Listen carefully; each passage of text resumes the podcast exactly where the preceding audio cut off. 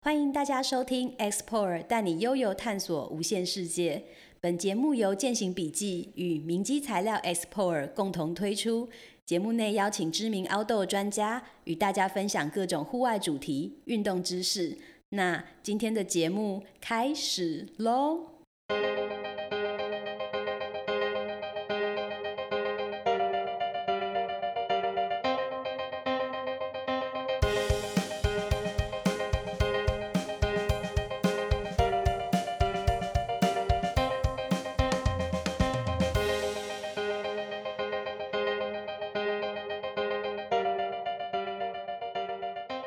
听众朋友，大家好，我是节目主持人卡咪。我们今天的节目主题是要跟大家聊聊台湾的海域休憩活动跟一些基本的海洋知识。大家都知道，台湾是个四面环海的海岛国家，但是很多朋友对海域活动不是很熟悉，就是不太知道怎么看洋流跟潮汐，也不知道怎么判断安全的下水区域。所有对危险海域的想象都是看新闻来的，不是出自自己的判断哦。但其实海洋就跟山岳一样，你越认识它的地理跟自然变化。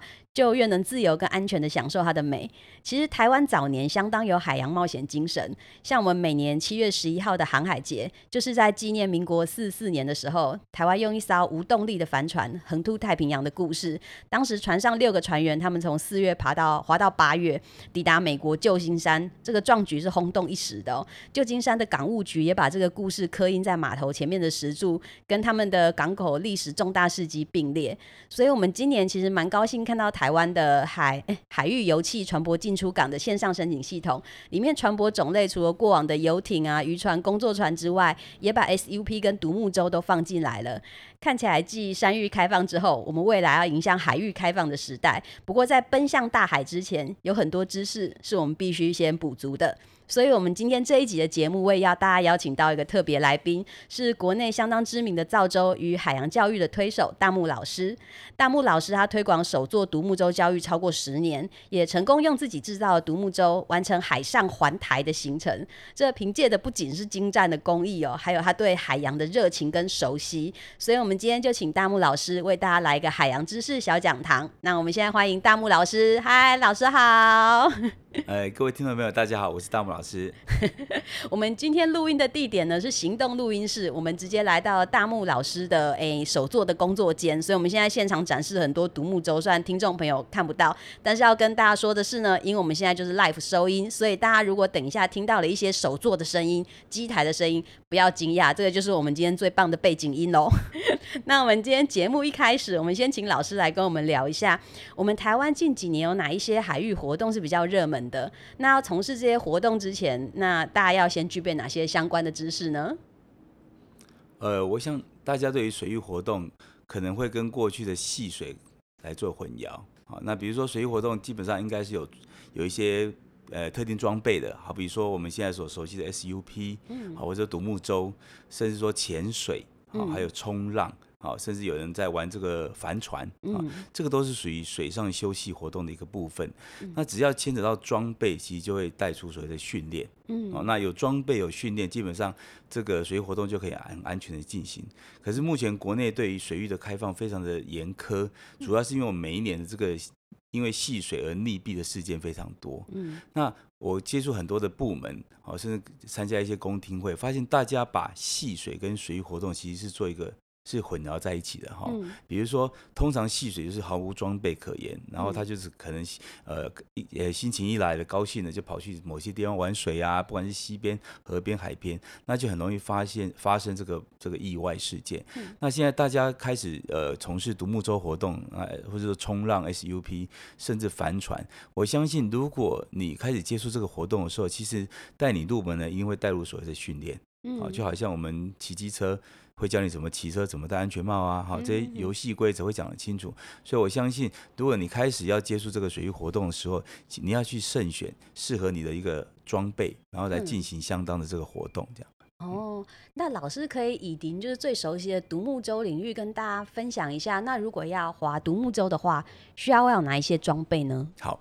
其实划独木舟不外乎就是你当然要一艘船嘛，哈，这当然，不然就没得划。对，接下来你的桨要带着，嗯，还有一个最重要就是救生衣。啊，其实很多人在划独木舟的时候都会问我一句话，就是：“嗯哎、老师，我不会游泳，可不可以划船嗯？”好，那基本上这就又把水域活动混淆了，因为嗯，基本上划船这件事情，它就是一个在海上或是河上的一个行载具嘛，哈。嗯，所以其实如果你没有救生衣，是不能够去做这个活动的。对，即便你是一个游泳高手，甚至你嗯是个游泳选手，你就是要把这个装备给充足好。所以基本上你一定要有至少三样东西，对不对？船桨、救生衣。嗯如果没有带哦，救生衣上面还要有一个哨子哦。嗯，万一有特殊状况的时候，你需要透过哨子怎么样来引起别人的注意，来明白你的需要哦。嗯所以这是基本的一个配备，这样。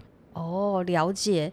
那我们现在装备除了装备之外啊，我发现大家好像对于哪里可以下水，其实也不太清楚。其实老师，我们嗯，像我个人，我个人是个登山人，我也不太熟悉海海域啊，是所以我每次在看相关的报道的时候，我对于洋流、离岸流各种就是海洋的 自然现象，就是我们不太知道该怎么判断。老师在这一方面有没有要给大家一个比较大方向的，有一个基本概念？好。如果你要玩这种活动的话，你要怎么选一个安全的下水地下水点？点哈，对对对，基本上在在判定下水点的时候，我们先嗯要记得四个字的资讯，好，就是流浪风潮，应该很好记嘛。流浪风潮，嗯好，看起来非常好的一个一个四个字。为什么？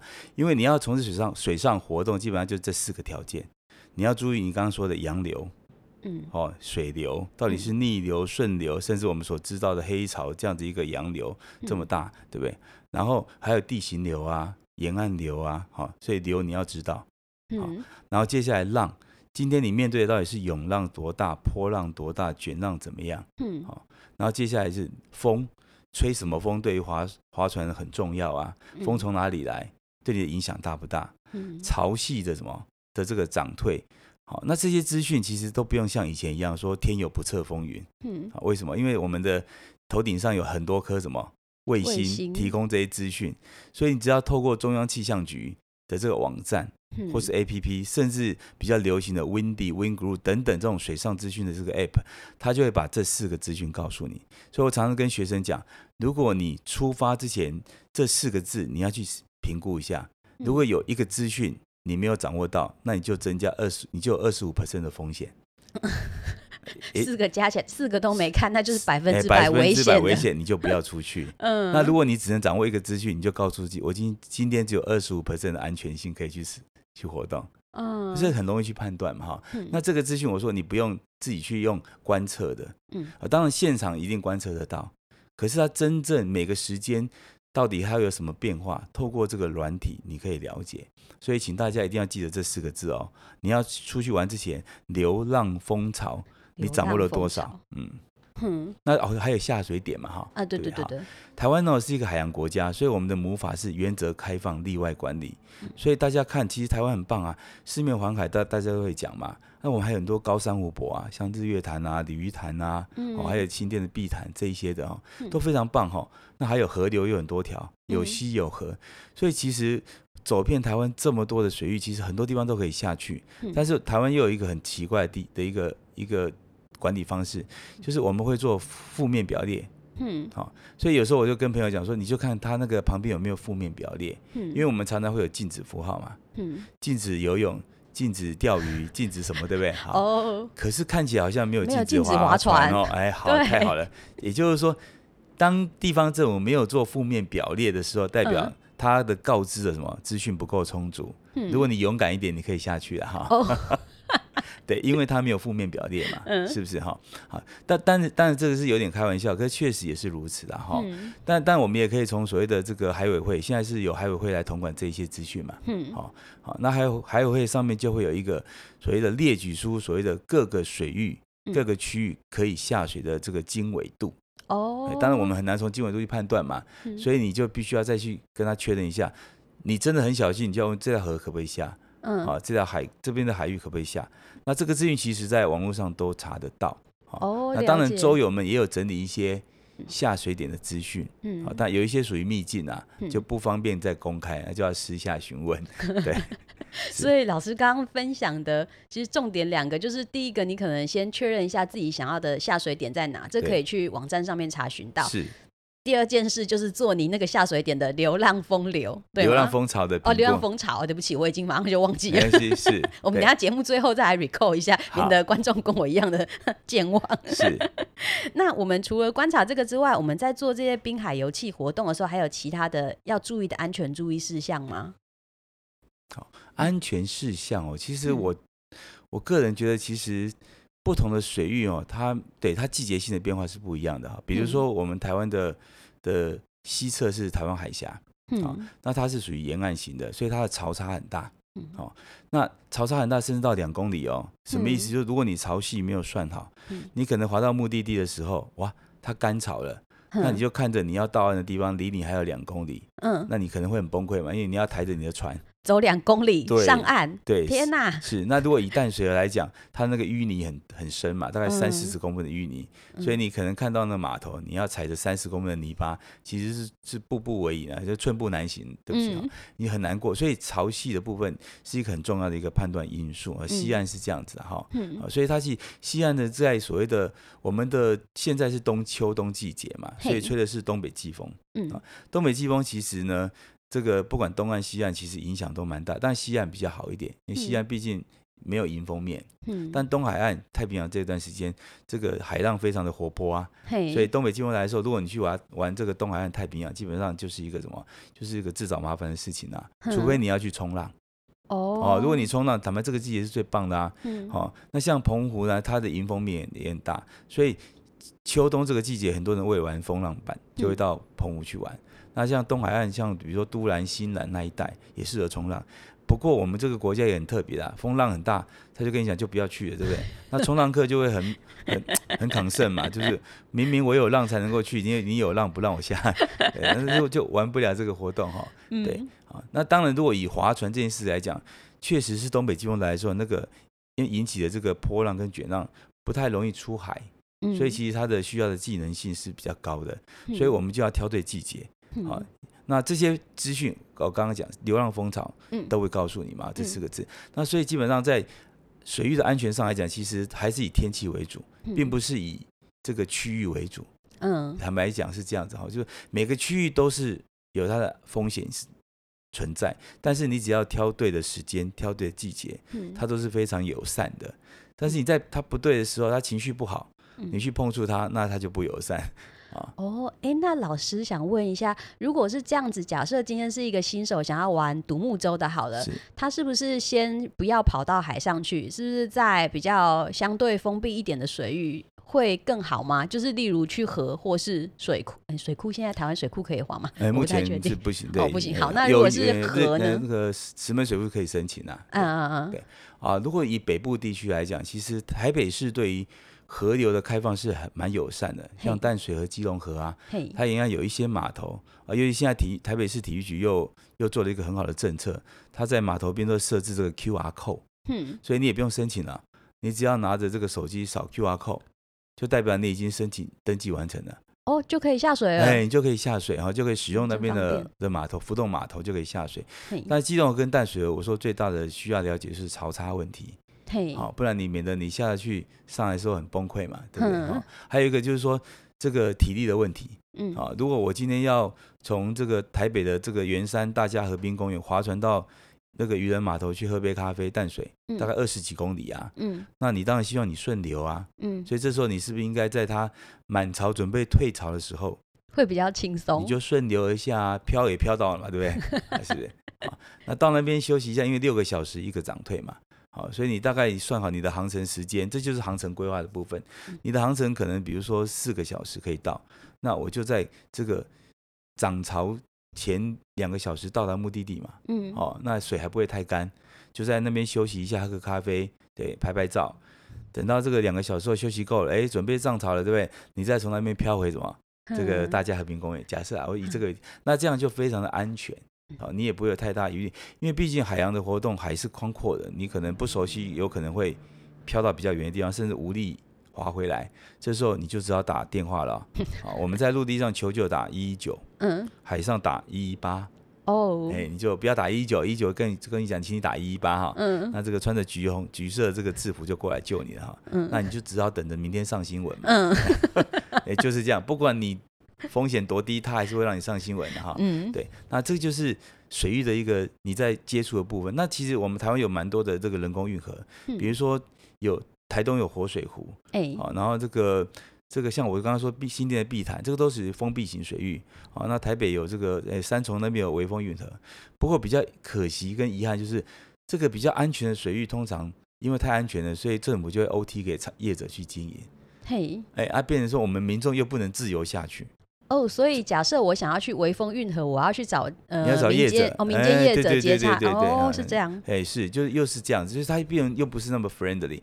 凭良心讲是这样，那当然我我刚刚讲的碧潭就可以哈。嗯那其他县市其实都还是有一些，比如说桃园有很多皮塘嗯，啊，那如果你可以认识的旁当地的人，你可以在皮塘先先练习。练习，嗯皮塘也是很大，那封都是封闭型嘛，很安全。好，那这样，但是河流、湖、皮潭，你当你接触完之后，你再从事海洋，当然会更更更有信心啦。对。对。那可是澎湖呢，这个水域就很棒，或小琉球哈，因为他们其实澎湖在这个春春末之后，它其实水域是非常平缓的，大概四月过后到差不多九月，好，没有东北季风的时候，那个澎湖为什么澎湖叫澎湖？嗯。因为台湾台湾话叫北欧嘛，很平静的湖面，哦。哎、所以它嗯。其实是、这个海就跟湖一样啊，嗯，哎、所以你在那边享受大海，划着独木舟，你可以去澎湖，从那个季节开始，嗯。对。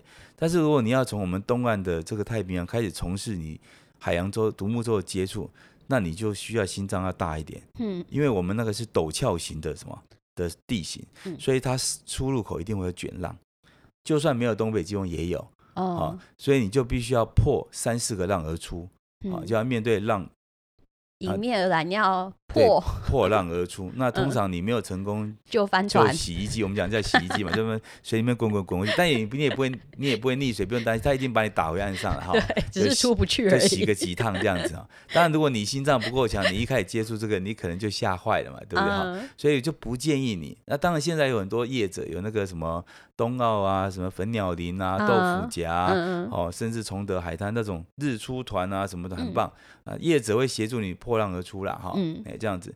那但确实，如果你比较怕受刺激的，我是建议你可以从比较平静的开始啊，哈，嗯，不要一下子接受这么大的挑战，免得把独木舟这么舒服的活动变成是一个极限运动也不好。它其实不是的哈，嗯它不是嗯激流泛舟哦，这样子。哎 好，谢谢老师。所以大家循序渐进啊，免得一开始就损坏了自己的自信心，这样又太害怕。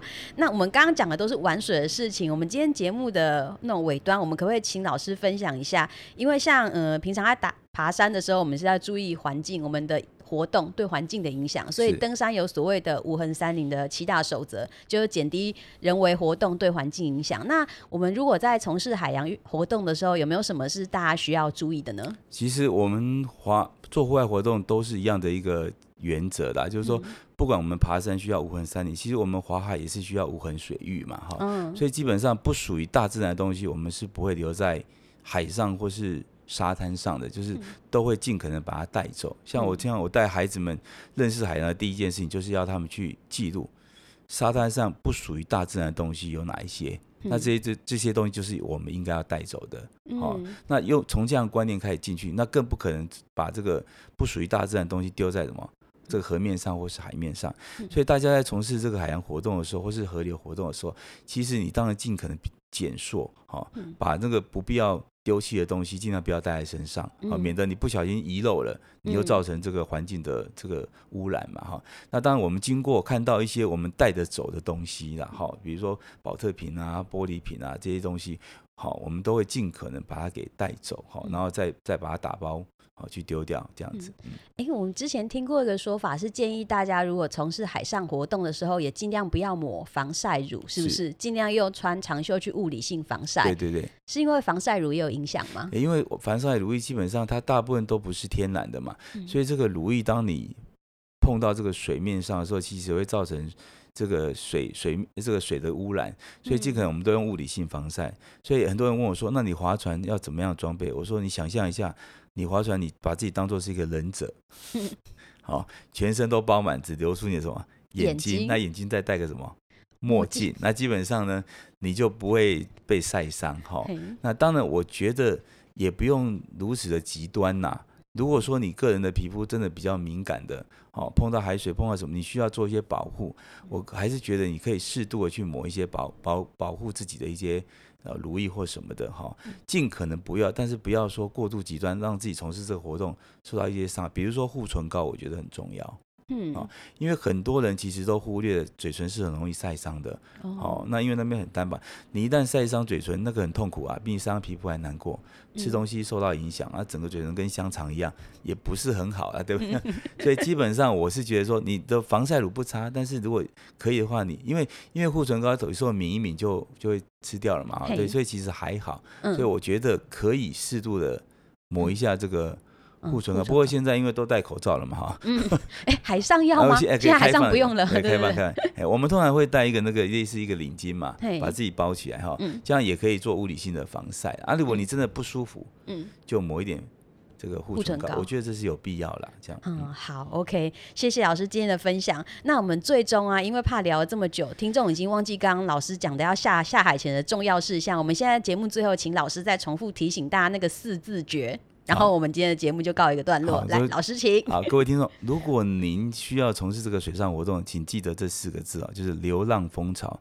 只要少一个字，你就增加二十五 percent 的风险。那如果你知道一个资讯，你就只有二十五 percent 的安全性。四个都不知道，百分之百你有危险，请你不要下水。谢谢。好，谢谢老师今天的分享。那我们今天节目告一个段落，我们下次再见喽，大家拜拜。好，拜拜，谢谢。本节目由明基材料 S p o r 赞助播出。S p o r 专长研发防水透气的微孔纳米薄膜，打造市面上少有的百分百无氟、无溶剂环保机能织物，提供拥有永续意识的冒险家全面保护，从容应付各种天候变化，悠游探索无限世界。